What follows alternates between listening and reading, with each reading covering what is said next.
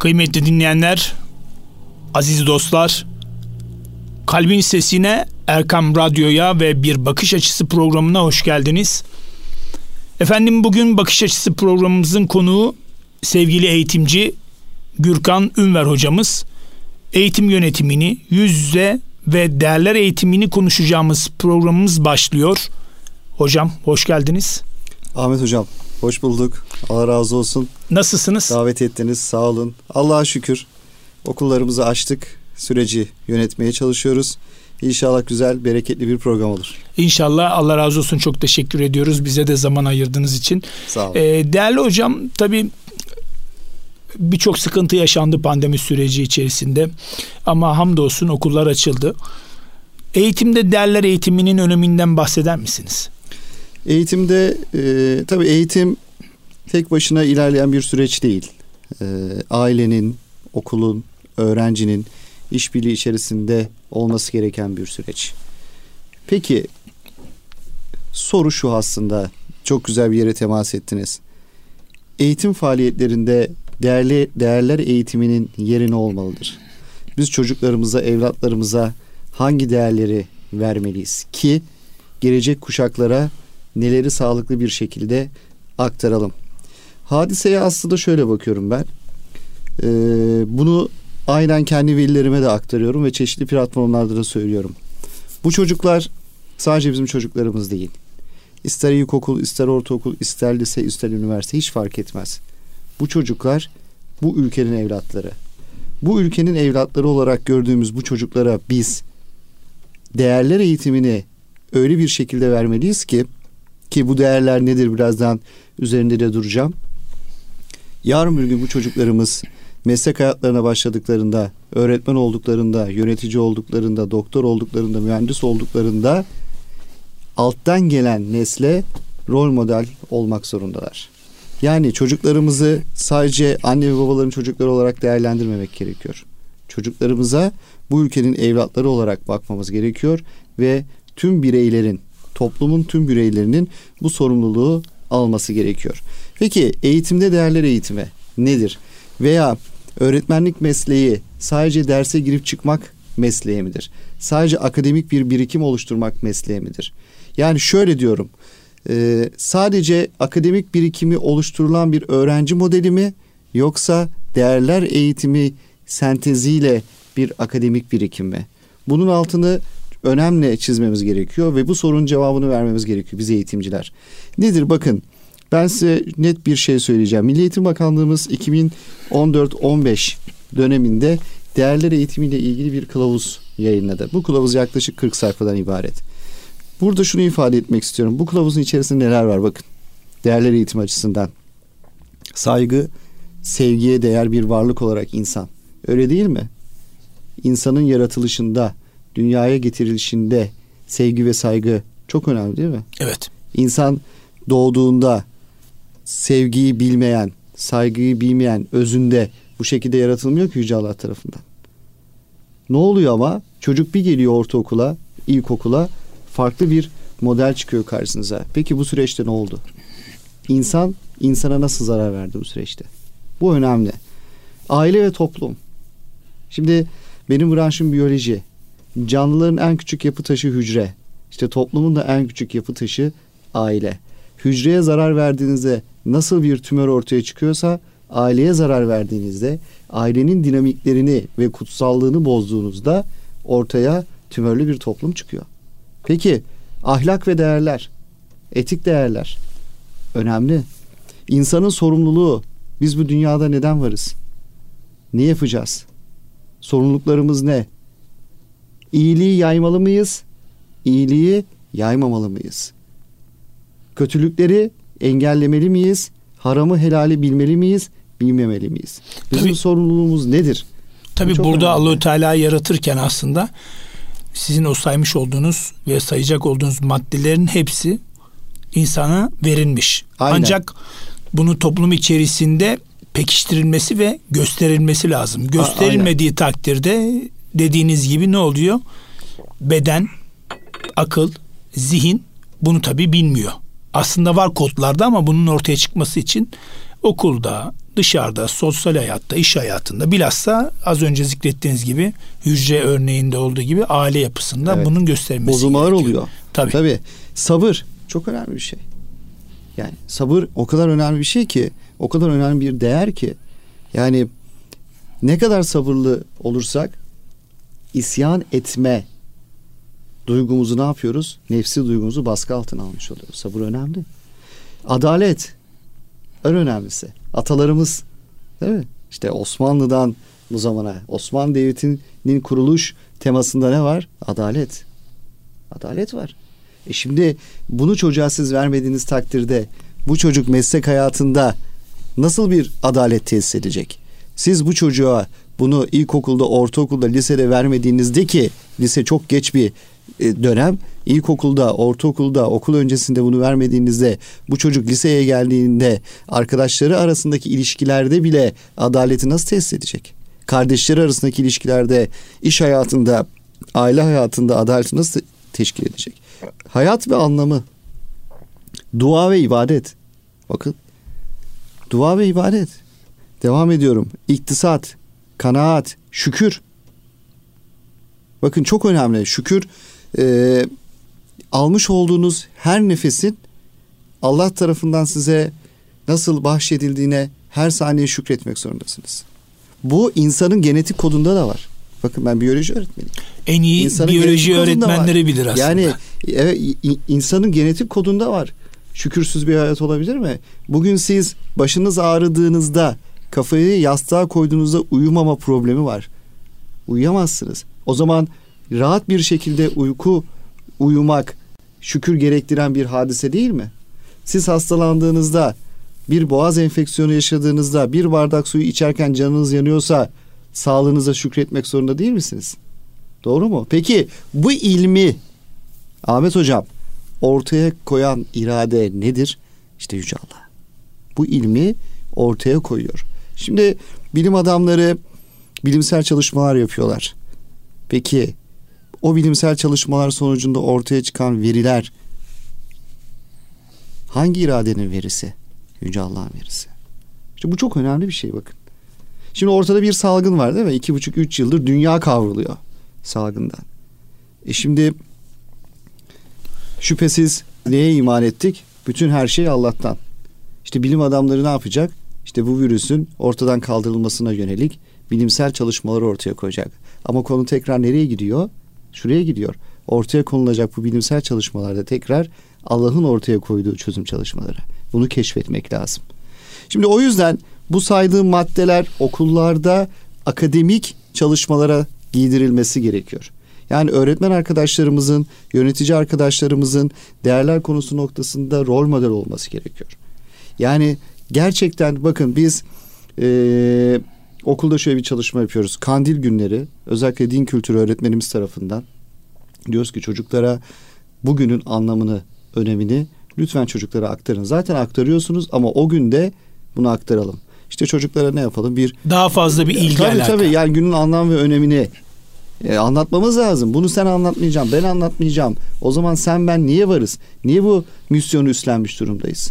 Şimdi biz bunu hocamızla giriyoruz. Çocukların kandilini tebrik ediyoruz. Diyoruz ki çocuklar bugün işte Berat Kandili, anlamı bu, önemi bu. Çocuk çok seviniyor. İkramda bulunuyoruz. İşte nacizane bir lokum ikramında bulunuyoruz. Gül kokulu bir lokum. Bir gül suyu ikramında bulunuyoruz. Çocuk çok hoşuna gidiyor. Sonra ne yapıyor? Eve gidiyor bunu anlatıyor ve veliler bize dönüyor. Diyor ki hocam ya biz çok iş yoğunluğundan belki bu değerlerimize vakit ayıramıyoruz. Allah razı olsun. Hadise burada gizli Ahmet Hocam. Hadise tabii, burada siz gizli. Siz yapmadığınız takdirde bu sefer çocuk tabii, havada kalıyor. Havada kalıyor. Oturmuyor çünkü anne baba da. Anne baba zaten bu konuda iş yoğunluğuna bağlı olarak diyor ki biz ilgilenemedik diyor ve ben bu konuda çok teşekkür alıyorum. Ama Allah razı olsun bitti. Allah razı olsun demesi bizim için zaten yeterli. Evet. Yani bu çocuklara bunları vermemiz gerekiyor. O yüzden sadece akademik birikim değil. Aynı zamanda değerler eğitimi birikimi de gerekiyor. Çünkü günümüz koşullarında biraz sonra ondan da bahsederiz inşallah. Günümüz koşullarında çocukların zihnini dağıtıcı maalesef çok sosyal medya etkeni var. O yüzden de çocukları eğitim süreçleri içerisinde tutmamız için özellikle de sağlıklı ve güzel bir nesil yetiştirebilmemiz İnşallah. İçin bu topraklarda bunlara bütün öğretmenlerimizin rol model olması için çalışma yapması gerekiyor. İnşallah. Allah razı olsun. Değerli hocam, madem sosyal medya dediniz, o zaman sosyal medya ile ilgili biraz konuşalım. Sosyal medya araçları ve sosyal tatmin diyelim. Yani çünkü interneti bittiğinde evet, bitiyor. Bir teknolojik kaygı evet, ortaya çıkıyor. Yani... Şimdi çeşitli kavramlar ortaya koymaya çalıştım ben. Bu kavramlardan biri teknolojik kaygı. Bu çok önemli bir nokta. Çünkü bu süreç içerisinde özellikle COVID-19 salgını döneminde gerek öğretmenlerde, gerek öğrencilerde, gerekse velilerde bir teknolojik kaygı oluşmaya başladı. Teknolojik kaygı. Bu nedir? Uzaktan eğitim kapsamında ders yapıyorsunuz. Bilgisayar açılmadı. Programa bağlanamadınız. Çocuktaki kaygı düzeyi artıyor. Bu kaygı veli evdeyse direkt öğrenciden veliye yansıyor. Hemen bu nereye dönüyor? Okula. Diyor ki işte bilgisayarı açamadım, derse bağlanamadım. Of, ne oldu? Ne oluyoruz? Vesaire. Geçtiğimiz hafta WhatsApp'la Instagram kapandı, bitti. Aynen öyle. Şimdi gelelim sosyal medya araçlarına. Şimdi WhatsApp, işte Instagram, Facebook, geçen hafta dediğiniz gibi 2-3 saatlik bir aksaklık oldu. Herkes İnsanların kilitlendi. Tabiri caizse eli ayağı titremeye başladı. Ne oluyor falan filan. Ya bu 15 yıl önce yoktu Ahmet Bey. Şimdi insan nereye gidiyor? Zihinler nereye gidiyor? Bakın, çok ciddi bir teknolojik kaygı düzeyi oluşmaya başladı. Toplumda başladı bu. Devam ediyorum. Sosyal tatmin. Şimdi sosyal medyanın ortaya koymuş olduğu insan nefsini cezbedici hadiseler çocuklarda sosyal tatmin düzeyini artırmaya başladı. Yani öğrenci şunu yapıyor çocuk. O Instagram tuşuna basıp Instagram ekranına girmesi bile çocuktaki o nefsi duygularını okşamaya başlıyor. Ne oluyor? Adam o zaman işte teknoloji bağımlısı bir nesil ortaya çıkmış oluyor. İhtiyacından dolayı değil, sosyal tatmin düzeyini artırmak için Facebook, Instagram, WhatsApp'a giriyor. Şimdi diyebilirsin ki hocam peki teknolojiden mi uzaklaşalım? Hayır. Bir kavram daha ortaya koyduk. Kontrollü teknolojik hayat. Veli mektuplarımızda bunu söyledik Ahmet Bey. Veli toplantılarımızda bunu söyledik. Peki nasıl olacak kontrollü? Nasıl olacak? Kontrollü teknolojik hayatta nasıl bakanlık salgın ortaya çıkardığında kontrollü sosyal hayat dedi. Şöyle olacak. Siz aile olarak çocuklarınızla kitap okuyacaksınız. Aile olarak çocuklarınızla sağlıklı zaman dilimleri oluşturacaksınız. Aile olarak biz eskiden annemizle babamızla resim yapardık, kitap okurduk, futbol oynardık, öyle değil mi? Sosyal, sportif, kültürel faaliyetler yapardık, bunları yapacaksınız. Peki mi teknolojik hayat hiç olmasın mı? Tabii ki olacak. Çünkü teknoloji çağındayız. Olacak. Nimetlerinden faydalanacağız. Çünkü teknoloji de Allah'ın ilmi sonucunda ortaya çıkan bir hadise. Tabii tabii. Yani şimdi yoktan var etmek Allah'a mahsus. Şimdi siz çok basit bir şey söyleyeceğim size. Kapıyı açtığınızda ortaya çıkan momentum kimin iradesi? Yüce Allah'ın iradesi. Hadiseye böyle bakmak tabii, lazım. Araştırmak bize tabii, düşüyor. Araştırmak bize düşüyor. Hadiseye böyle bakmak lazım. Hadiseye küçük pencereden bakamayız. Çok büyük bir pencereden bakmamız gerekiyor. O yüzden çocukların özellikle kontrollü bir teknolojik hayat yaşamaları ve sosyal tatminlerini özellikle annelerle, babalarla, ebeveynlerle geçirecekleri sosyal alanları içerisinde yaşamaları gerekiyor. Yoksa ciddi anlamda teknolojik bir teknolojinin ortaya koyduğu zararlı bir durum ortaya çıkıyor ve bu da bizim çocuklarımıza gerçekten zarar veriyor. Bakın ben size bir örnek vereyim. Normalde okullarda cep telefonlarını biz topluyoruz. Bir şey dikkatimizi çekti. Çocuk 8'de okula geliyor. Ders 8.30'da başlıyor. Biz ilk ders topluyoruz. Girişte toplamıyorduk. Bugünden itibaren girişte topluyoruz. O yarım saat içerisinde çocuk internet paketi var. Senden benden fazla internet paketi var çocuğun elinde. Arkadaşlarıyla oyun oluyor. Bunu tespit ettik. Hemen müdahale ettik. Şimdi okulun kapısından itibaren topluyoruz. Yarım saati bile kullanıyorlar. Kullanıyor çocuk. Çocuk kullanıyor. Boş alan bırakmayacaksınız. Sonra tabii, odaklanma, motivasyon, konsantrasyon tabii, neden bozuluyor? Bozuluyor tabii. Neden? Çünkü sinir sistemi öyle bir sistem ki almış olduğunuz bütün dışarıdaki uyartılarla gün içerisinde yorulmaya müsait bir sistem. Uyku uyumamızın temel sebebi bu zaten. Sinir sistemi yorulduğu için uyuyoruz. Çocuk sinir sistemini sabah 8'de yormaya başlıyor. Çünkü göze ekranda sürekli uyartı giriyor çocuğa. Sürekli. Çocuk derse başlayacak. Yorgun bir şekilde derse başlıyor. Böyle. O yüzden öğretmenlere, yöneticilere ve özellikle ebeveynlere çok önemli işler düşüyor. Evet. Değerli hocam, salgın döneminde yani şimdi eğitimi konuşuyoruz. Eğitim açısından nasıl bir farkındalık oluştu? Şöyle söyleyeyim. Salgın 2020'de Mart ayında başladı. Yaklaşık 1,5 yıl uzaktan eğitim çalışmaları yaptık. Ara ara okul açıldı, kapandı. Fakat şunu gördük, bakın. Şu anda okullardaki yüz yüze eğitime katılım oranı %95'in üzerinde. Velilerin bu sezon hiçbir şekilde uzaktan eğitim talep etmediğini gördük. Bakın. Otomatikman şöyle bir sonuç ortaya çıktı. Öğrenci, öğretmen ve veli artık uzaktan eğitim istemiyor. Ne istiyor biliyor musunuz? Çocuklarıyla öğretmenlerin buluşmasını istiyor. Yani yüz yüze eğitim. Öğretmenini görmek istiyor çocuk. Öğretmen öğrencisini görmek istiyor. Veli öğrencisiyle öğretmenin buluşmasını istiyor. Ben bunu 2020 Mart'ta söyledim Ahmet Bey. Bana dediler ki hocam ne yapıyorsun ya, hastalık var. Hastalık olacak. Dedim ki bu virüs mutasyona uğrar. Hocam nereden biliyorsun? Uğrayacak. Nereden biliyorum? Virüsün geldiği soy ağacındaki diğer virüsler de mutasyona uğruyor. Artı bilimsel anlamda da virüsler mutasyona müsait grup. Bunu söyledik.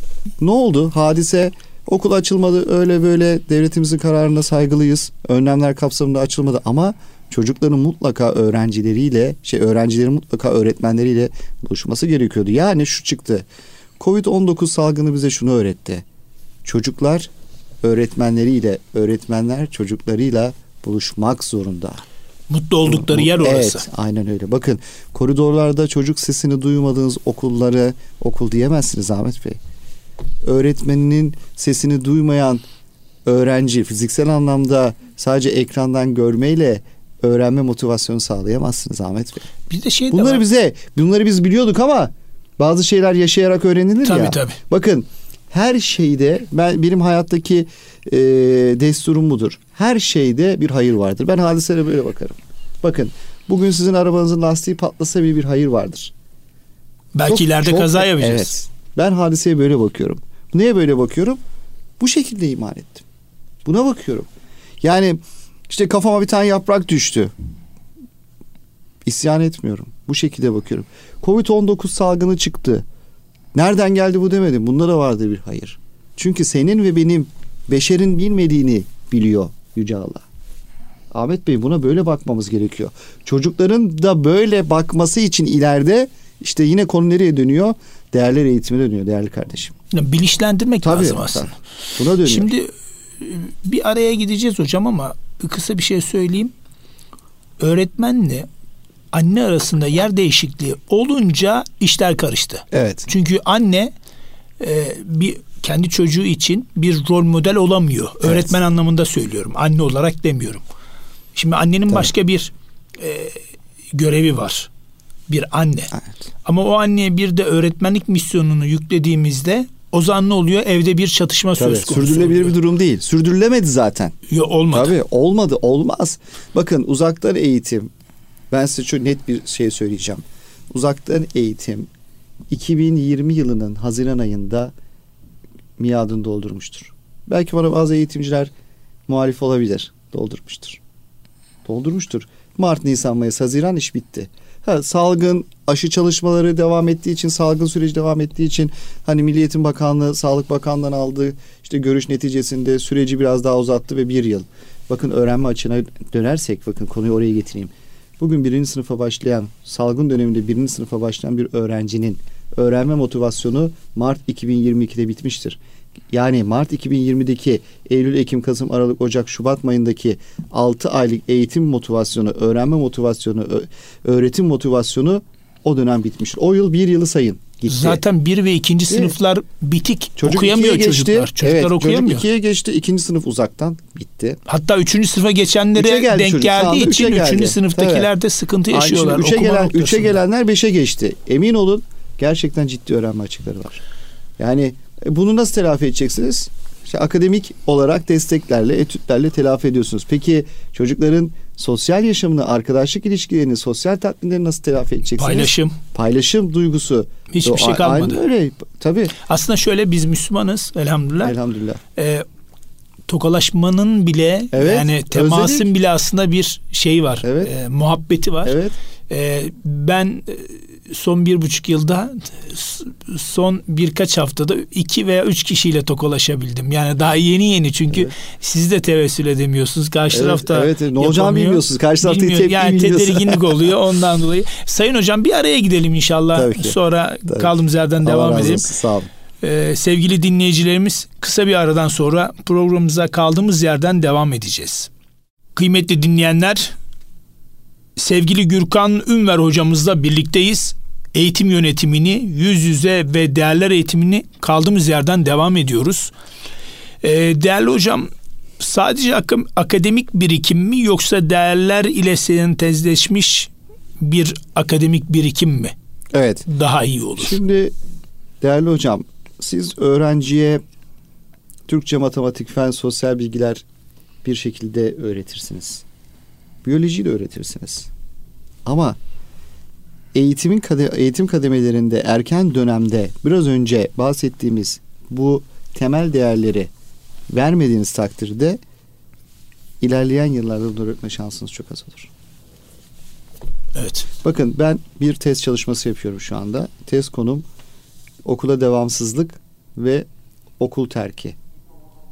Bakın nedenlerine baktığınız zaman çok nedeni var. Yaklaşık biz danışman hocamızla 3500 tane makale taradık. Uluslararası düzeyde yapılmış. Bunların içerisinden çeşitli kriterlere uygun olarak elediklerimiz makaleler oldu. Ve ortaya 40 tane yaklaşık analizini yaptığımız bir çalışma çıktı. Bu çalışmada bakıyorsunuz akran etkisi, akademik zayıflık. Biraz sonra o konudan da okul aile işbirliğinden de bahsederiz inşallah. İnşallah. Okul aile işbirliğinin zayıflığı. Bir sürü sınıf tekrarı, çocukların işte okuldaki yaşam biçimine adapte olamaması gibi bir sürü neden çocukları ne yapıyor biliyor musunuz? Okuldan uzaklaştırıyor ve bir süre sonra okul terkine neden oluyor. Peki okulu terk eden çocuk bir süre sonra toplumsal olarak ortaya koyduğu, kendisine ve toplumsal olarak ortaya koyduğu zararlar nelerdir? Bunu konuşmak da lazım. İşte diyoruz ki sadece bir akademik birikim değil. Siz Türkçeyi öğretirken içerisinde bu biraz önce bahsetmiş olduğumuz değerleri vermek zorundasınız. Siz matematiği öğretirken bunu vermek zorundasınız. Feni öğretirken bunu vermek zorundasınız. Neden biliyor musunuz Ahmet Bey? Neden değerler eğitimiyle sentezlenmiş bir eğitim modeli? Şu. Çünkü sizin öğrettiğiniz Türkçe, matematik, fen kimin iradesi sonucunda ortaya çıkıyor Ahmet Bey? Söyler misiniz lütfen bana? Yüce Allah'ın iradesi sonucu ortaya çıkıyor. Bakın dönüyoruz tekrar. Yüce Allah'a dönüyoruz. Neden? Matematik biliminin ortaya koyduğu gerçekler, fen biliminin ortaya koyduğu gerçekler, Türkçe biliminin ortaya koyduğu da gerçekler. Doğru değil mi? Otomatikmen. O zaman ne yapmak zorundasınız siz?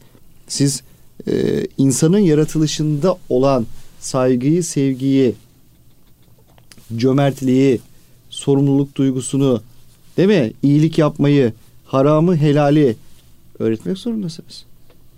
Sadece şunu da ben altını çizerek söylemek istiyorum.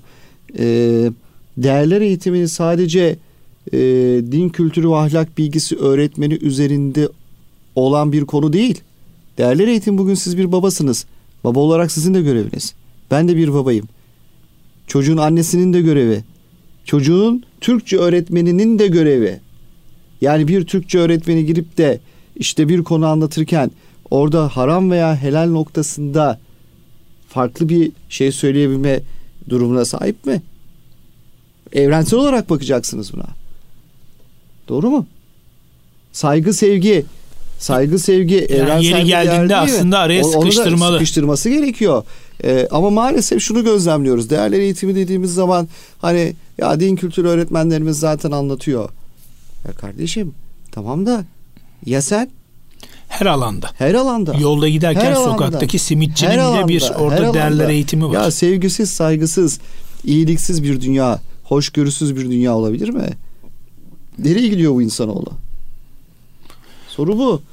Nereye gidiyor? Tabii sevgi peygamberinin ümmetiyiz. Evet. Şimdi işte bizim üzerimize çok büyük görevler düşüyor. Mesleki anlamda da ben şuna da çok ciddi bir derecede inanmış bir adamım. Mesleki biz bu mesleği gönül rızasıyla seçtik. Görevimiz bu çocuklara olumlu davranış biçimleri kazandırmak. Bu olumlu davranış biçimleri evrensel değerler. Biz bunu kazandığımız zaman, kazandıramadığımız veya bununla ilgili kafa yormadığımız takdirde bunun hesabını sormayacaklar mı bize? Yüce Allah sormayacak mı?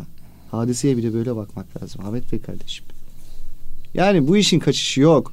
Sen mesleki anlamda bir mühendissin. Bir köprü yapıyorsun. Malzemeden çalıyorsun. Deprem oluyor, köprü yıkılıyor. Bunu sadece dünyadaki mahkemenin mi soracağını düşünüyorsunuz siz? İşte böyle çocuk yetiştirirseniz o depremlerde çok evler yıkılır. Ama sen yetiştirdiğin o mühendisi ya kardeşim ben bu köprüyü, yolu yapıyorum, daireyi yapıyorum. Ya bunun toprağın altında da bu işin hesabı var diye yetiştirirsen işte o adam o malzemeden çalmaz kardeşim. Ve bunu kim yapacak? Bunu okullarda yapmak zorundasınız. Ha ben dersime girer çıkarım. Çok güzel fizik öğretmeniyim. Fiziğimi anlatırım. Biyolojiyi anlatırım. Çok güzel matematik testi çözdürürüm. Bana ne kardeşim dediğin zaman öleceksin. Öldüğün zaman bunun hesabını soracaklar. Çünkü olay yine nereye gidiyor biliyor musunuz? O mesleği yapma fırsatını size kim verdi? Yüce Allah verdi. Hadise bu. Hadise Allah'ı düşünmek, Allah'ın ilmi noktasında iş yapmak. Başka bir hadise yok. Aslında bunu vermek gerekiyor çocuğa. Bu çok önemli bir şey. Ya buna veremediğiniz bir nesilden yemin ediyorum o çocuğun kendisine de hayır çıkmaz. Topluma da hayır gelmez. O yüzden değerler eğitimi çok önemli. O çocuklar bize emanet zaten. Evet. Allah tarafından işte, bize emanet. İlk oturumda ne dedim? Velilere ben şunu söyledim bak okulda hocam. Veliler bana bir baktılar şöyle. Dedim ki bu çocuklar sizin çocuklarınız doğru. Eyvallah ama bu çocuklar sadece sizin çocuklarınız değil dedim. Adamlar baktı bana. Hocam şöyle bir bakışlarından anladım ya bu adam ne diyor falan. Bu çocuklar bu ülkenin çocuğu. Kusura bakmayın. O yüzden ailede vermiş olduğunuz eğitim de önemli. Değerli anneler, değerli babalar. Yani bu işten ben okula bıraktım çocuğu sıyrılayım deme şansınız yok. İşte etkili bir okul aile işbirliği. Ne demek istediğimi anladınız değil mi? Etkili bir okul aile işbirliği. Yani bu çocukları hep birlikte değerlerimize sahip olarak yetiştirmemiz bizim asli görevlerimiz Ahmet Bey kardeşim. Evet. Tabii kontrollü teknolojiden de bahsettik. Covid-19 salgını bizlerde eğitim açısından ciddi bir kaygı da oluşturdu. Farklı bir farkındalık da oluşturdu. Biraz önce hani ifade ettiğim gibi yüz yüze eğitimin ne kadar değerli olduğunu anladık. Evet. Tabii, okulların gerçekten değerli olduğunu anladık. Bakın bunu ben çocuklar da anladı. Tabii çocuk bakın. Ben yöneticilik hayatımda veriye dayalı karar veririm. Verisiz karar vermem. Günlük yoklama analizini yaparım. Bu okula %kaç öğrenci gelmiş bugün? Yaparım ve öğretmen arkadaşlarıma da bunu atarım. Ben size bir veriyle bunu sunmak istiyorum nacizane. Buyurunuz. 2020-2021 eğitim öğretim yılının Ağustos ayında her gün okula velilerimiz gelir. Hocam biz uzaktan eğitim talep ediyoruz derlerdi. Neden? Mart, Nisan, Mayıs daha pandemi yeni. Salgın diyelim hatta. Ne olacağı belli değil. Türkçemizi de burada değerli kılmak lazım. Yani salgın diyelim. Veli geliyordu hocam uzaktan eğitim. Ya bir dur sakin ol. Bismillah. Dur ya. Neyse uzaktan eğitim. Peki bu sezon 2021-2020 sezonun Ağustos ayında uzaktan eğitim talep eden veli sayısı yok. Nasıl düştü birden? Grafik indi aşağıya. Çünkü insanlar şunun farkına vardı. Ne oluyor ya? Çocuk teknolojiye bulaştı. Bilgisayardan alamıyorum. Tabletten bağımlılık alamıyorum. Başladı. Ben çalışıyorum. Çocuk evde ne yapıyor? Önlemini alamıyorum. Çocuk kaybediyorum. Uzaklaşıyorum. Çocuk ödevini yapmıyor. Derse girmiyor. Ya da teknik giriyormuş gibi gidiyor. Sadece ya orada hissediyorsun. Kamera kapalı. Halbuki çocuk uyuyor. Bakın örnek olay diye bir çalışma yapmak istiyorum aslında. Yani bu 20 yıllık eğitim hayatımızda, yöneticilik hayatımızda çok örnek olay gördüm ben. Yani bu tabii insana bir deneyim kazandırıyor. Şimdi anne baba sabah kalkıyor, diyor ki çocuğum, evladım bak dersine gir. Çocuk tamam anne diyor. Derse girmek giriyor. Çocuk anne baba şeyle işe gidiyor. Bakın geçen sezon yaşananlar bunlar. Benim ekranıma düşüyor yoklamalar. Çocuk yok. Arıyoruz anneyi, bilgi vereceğiz. Çocuk derse girmedi hocam diyor, derse girdi. Çocuk uyuyor. Ya da akşama kadar oyun oynuyor. Oyun oynuyor, evet. Nasıl olacak abi? Olmaz. İşte bu ortaya neyi çıkardı? Gerçekten okulların önemli kurumlar olduğunu, öğretmenlerimizin gerçekten çok önemli bir misyona sahip olduğunu, yüz yüze eğitimin gerçekten önemli olduğunu. Ya bakın ben size bir şey söyleyeyim mi? Kara tahta bile önemlidir. Bakın bunu bu ülkede konuşmak lazım. Kara tahta bile önemlidir. Motivasyon anlamında tabii, çok motivasyon, önemli. Öğrenme motivasyonu, öğretme motivasyonu önemlidir. O öğretmen o tebeşire dokunacak. Pekala hocam, şimdi okullar açıldı. Öncesinde çocuklarımız PlayStation vesaire bilgisayar oyunları çok had safhada bağımlılık söz konusuydu. Teknoloji açısından söylüyorum. Şimdi nasıl görüyorsunuz? Yani velilerden bir dönüş var mı? Evde oynamıyor, kitap okuyor, ders çalışıyor. Tabii çocuklar şu anda vakitlerini 8-9 saat okulda geçirdikleri için okulda bu imkanı bulamıyorlar. Evde de akşam gittiğinizde anne baba gerçekten bu konuda bir bilinç ortaya koyabiliyorsa, bir irade ortaya koyabiliyorsa, çocuk kontrollü teknolojik hayat dedik ya, belki PlayStation oynayacak ama işte bir orada maç yapacak, babasıyla cumartesi akşam yapacak o maçı. Bakın kontrollü teknolojik hayat. Bu kavramı ortaya koyduk. Velilere de söyledik. Ne yapacaksınız akşam? Bakın bir sofrada, biz öyle büyüdük değerli kardeşim. Bakın bu problem de bu ülkede var. Bir sofrada anne, baba ve çocuklar yemek yemiyorsa o sofranın bereketinden bahsedemezsiniz. Akşam namazından sonra herkes evde olur. Evet, bitti. Bakın benim babam akşamları 18.02'de eve gelirdi. Hatta özür diliyorum. Evet. Akşam namazından önce. Evet. Ezanla birlikte hiç aynen kimse öyle. Dışarıda kalmaz. Biz mahallelerde büyüdük. Top oynardık, bisiklete binerdik. Baba 18.02'de eve gelirdi. Babadan sonra eve girme şansınız yok. Devam ediyorum. Ailece ne varsa, Allah neyi kısmet ettiyse onu yersiniz. Oturur yerdik. Ben evimde de öyleyimdir. Çocuğum kendisinden bağımsız yemek yemez evde. Babayla anneyle yemek yiyecek. Çünkü o iletişimi evet, alacak. Bugün olmaz. Okulda ne yaptın? Şimdi ne olacak? Bu çocuk böyle yetişiyor ya. Kendi aile kurduğunda kendisi de diyecek ki o kardeşim. Bir dakika. Öyle dışarıda ben kendim bağımsız yiyeyim. Şimdi hani yeni jenerasyon diyorlar ya, işte parantez içi vereyim. Ya işte özgürlük alanım bu benim. Ya bu özgürlük alanı değil kardeşim ya. Özgürlüğü farklı bir programda konuşuruz sizinle daha detaylı. Bu özgürlük kavramları birbirine sokmamak aile lazım. Aile kavramı. Aile olabilme. Siz aile kavramını toplumda yok ederseniz toplumdaki tümörü artırırsınız. Tabii sıkıntılar artır. Aynı şey. O yüzden ailelerin, ebeveynlerin çocuklarıyla sağlıklı vakit geçirebilme zamanında okullar artırmış oluyor. Biz velilerimize hocam söylüyoruz, diyoruz ki akşamleyin çocuklarınıza zaman geçirmek istiyor musunuz? Evet. Eyvallah. Tamam. Yarım saat bile olsa, hı-hı, çocuğunuz kaç yaşında olması hiç önemli değil. İsterse 20 yaşında olsun. Hı-hı. Önemli değil. Oturun masaya.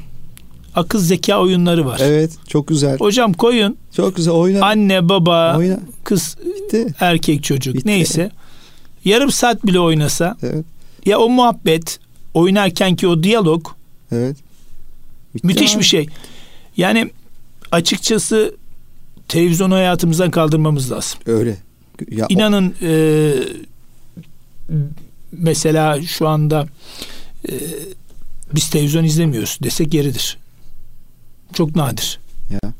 açmıyoruz, gerek yok. Gerek yok çünkü muhabbet ediyoruz, kitap okuyoruz. Kitap okuyorsunuz. Zaten şey yapıyoruz, ibadet noktasında bir şeyler yapmaya gayret gösteriyoruz ama Allah razı olsun. Ne kadar çok televizyonla ünsiyet kurarsak o zaman bunları yapamayız. Yapamazsınız.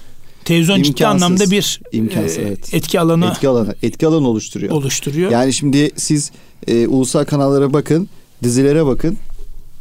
Yani enteresan. 1,5-2 saatten aşağı yok ya. Enteresan. Sonra yani dizilerin bir de konu alanına bakın. Tabii. Bir de o zaman bakıyorsunuz elde var sıfır. Kitap okumamışsınız. Çok ciddi bir algı yönetimi. Tabii. Bu sefer evet, yeni nesil başka şeyler istiyor. Tabii, ister istemez ne yapıyorsunuz? O zaman da iletişim bozuluyor. Aynen öyle. Bu noktada tabii öğrencilerin sosyal hayatını konuştuk. Eğitimde okul, aile, işbirliğini bir nevi konuştuk hocam. Tabii öğrenmede rol model bizim için çok önemli. Annenin farklı bir rolü, modeli var. Öğretmenimizin, değerli büyüklerimizin, yöneticilerimizin hakeza rol modelleri farklı. Kısacası hayat boyu öğrenme çok önemli. Tabii sizin farklı bir ambiyansınız da var. Çünkü biyoloji yani aslında kul olarak Allah'ın varlığına, birliğine inanıyoruz. Amenna ve sattakna. Biyoloji şüphesiz daha çok görüyor. Evet tabii. Öyle bir dünyadır ki biyoloji. Yani vücuttaki mekanizma hocam bambaşka. Şimdi ben derse girdiğim dönemler çocuğa derdim ki şimdi biyoloji tabii sözel alanı güçlü olan bir ders. Ama eşit ağırlıkta. Sayısalda. Evet, sayısalda eşit ağırlıkta. Çocuk ama eşit ağırlıkta olmasını istiyor. Tamam mı? Ya sayısalcı çocuk öyle diyor. Ya bu dersin burada ne işi var? Ama şimdi diyorum ki oğlum, kızım, biyoloji sensin diyorum. Öğrenci bana bakıyor, bu adam ne dedi acaba?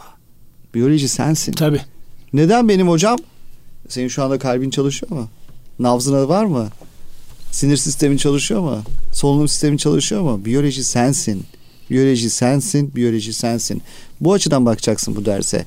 Biyolojinin derinliklerine indiğinizde değerli hocam her şeyi görebiliyorsunuz. Ya hadise biraz da şurada da var.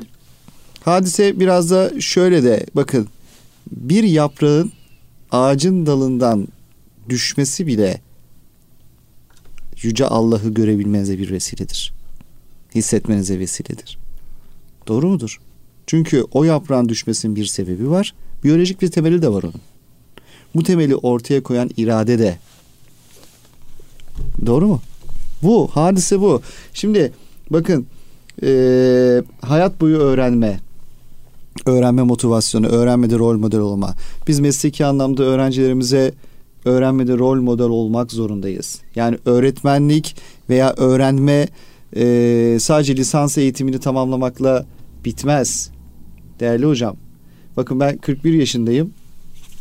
Hala öğrenmek için can atıyorum. Covid-19'un ortaya koyduğu hani her işte bir hayır vardır desturuyla hareket ettiğinizde Covid-19 bir salgın, gerçekten dünya üzerine çok büyük bir sıkıntı çıkardı. Yani işin bir de hani beşer kısmı var. Yani maddi manevi bir sürü sıkıntı çıkardı. Ama ben onun pozitif tarafına da baktım. Ben uzaktan eğitim çalışmalarına çok katıldım. Sertifika programlarına. Öğrenme açısından. Aslında her son bir fırsattır. Şimdi Allah-u Teala izni olmadan dünyada. Tabii şüphesiz. Hiçbir şey olmaz. Hani yaprak şey kıpırdamaz. Tabii. Galakside hiçbir şey de olmaz. Tabii. Ama tabii nedir? Yani zihni bulandırmadan Allah-u Teala'nın bir bildiği vardır deyip şükretmek ve beklemek lazım. Yoksa aksi takdirde şükür ve sabır dedik ya. Tabii aksi takdirde hocam insan kafayı yiyebilir yani ne olacak dediniz ama nedir? İmanlıyız çok şükür. Vardır bunda da bir hayır deyip sabredip hocam, beklemek lazım ve görmek lazım. Yani o doğrultuda bakmak lazım ve öğretmen arkadaşlarım hep şunu söylüyorum. Kesinlikle son nefesinize kadar öğreneceksiniz. Öğrenmenin yaşı, zamanı olmaz. Öğreneceksiniz, kendinizi geliştireceksiniz. Bu çocuklara öğrenme motivasyonu sağlar. Çünkü öğrenmeyi kapatan, öğrenmeye kendisini kapatan bir öğretmen öğrencide nasıl öğrenme motivasyonu sağlar? Hadis-i şerif var. Peygamberimizin gösterdiği yol var zaten. Evet. Yani ilim. Yüce Allah'ın ilk emri oku değil mi değerli kardeşim? Bunu o bir kelimeyi saatlerce konuşabiliriz. Aynen. Saatlerce yetmez. yetmez. Oradaki o oku kelimesindeki ilmi saatlerce konuşmalıyız. Yani değerli alimlerimiz bunları daha iyi bilirler tabii. Biz nacizane yani eğitim açısından konuşabiliriz. İşte ya şöyle söyleyeyim Ahmet Bey kardeşim. Öğrenmek, öğrenmeye açık olmak, çocuklarda motivasyonu sağlamak, çocuklara öğrenmeyi sevdirmek lazım. Tabii öğretmen eğer araştırırsa, okursa öğrenci de onu görecek. Rol işte, model dediğimiz hayat boyu öğrenme. Aynen öyle. Değerli hocam çok teşekkür ediyoruz. Allah razı olsun. Allah razı olsun. Geldiniz, şeref verdiniz, zaman ayırdınız. Ne demek? Ne demek? Allah razı olsun. Değerli Gürkan, Allah razı olsun. Değerli Gürkan Ünver hocamızla çok güzel bir program yaptık. Kendisine çok teşekkür ediyoruz huzurlarınızda. Efendim, değerli dinleyenlerimiz, bir programımızın daha sonuna gelmiş bulunmaktayız. Programımıza göstermiş olduğunuz alaka içinde siz gönül dostlarımıza kalpten bir teşekkürü borç biliyoruz. Allah razı olsun, Allah'a emanet olun, kulağınız bizde olsun.